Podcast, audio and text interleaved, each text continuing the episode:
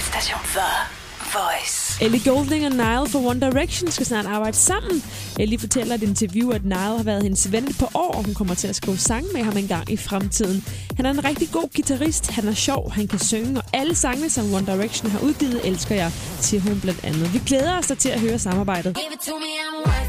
Fifth Harmony har fået hjælp fra Megan Trainor. Pigerne er i fuld gang med album nummer to, og nummeret, som Megan har tryllet ved, hedder Tinderella.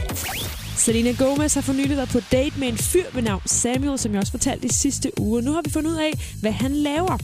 For det første har de to kendt hinanden siden august, og Samuel er altså ikke selv for underholdningsbranchen. Han er marketingchef for et tøjfirma og har rigtig meget mellem ørerne. Det er noget, Selina er fan af, og det var måske også derfor, hun sad på hans skød flere gange under middagen i New York. Danmarks station for Voice.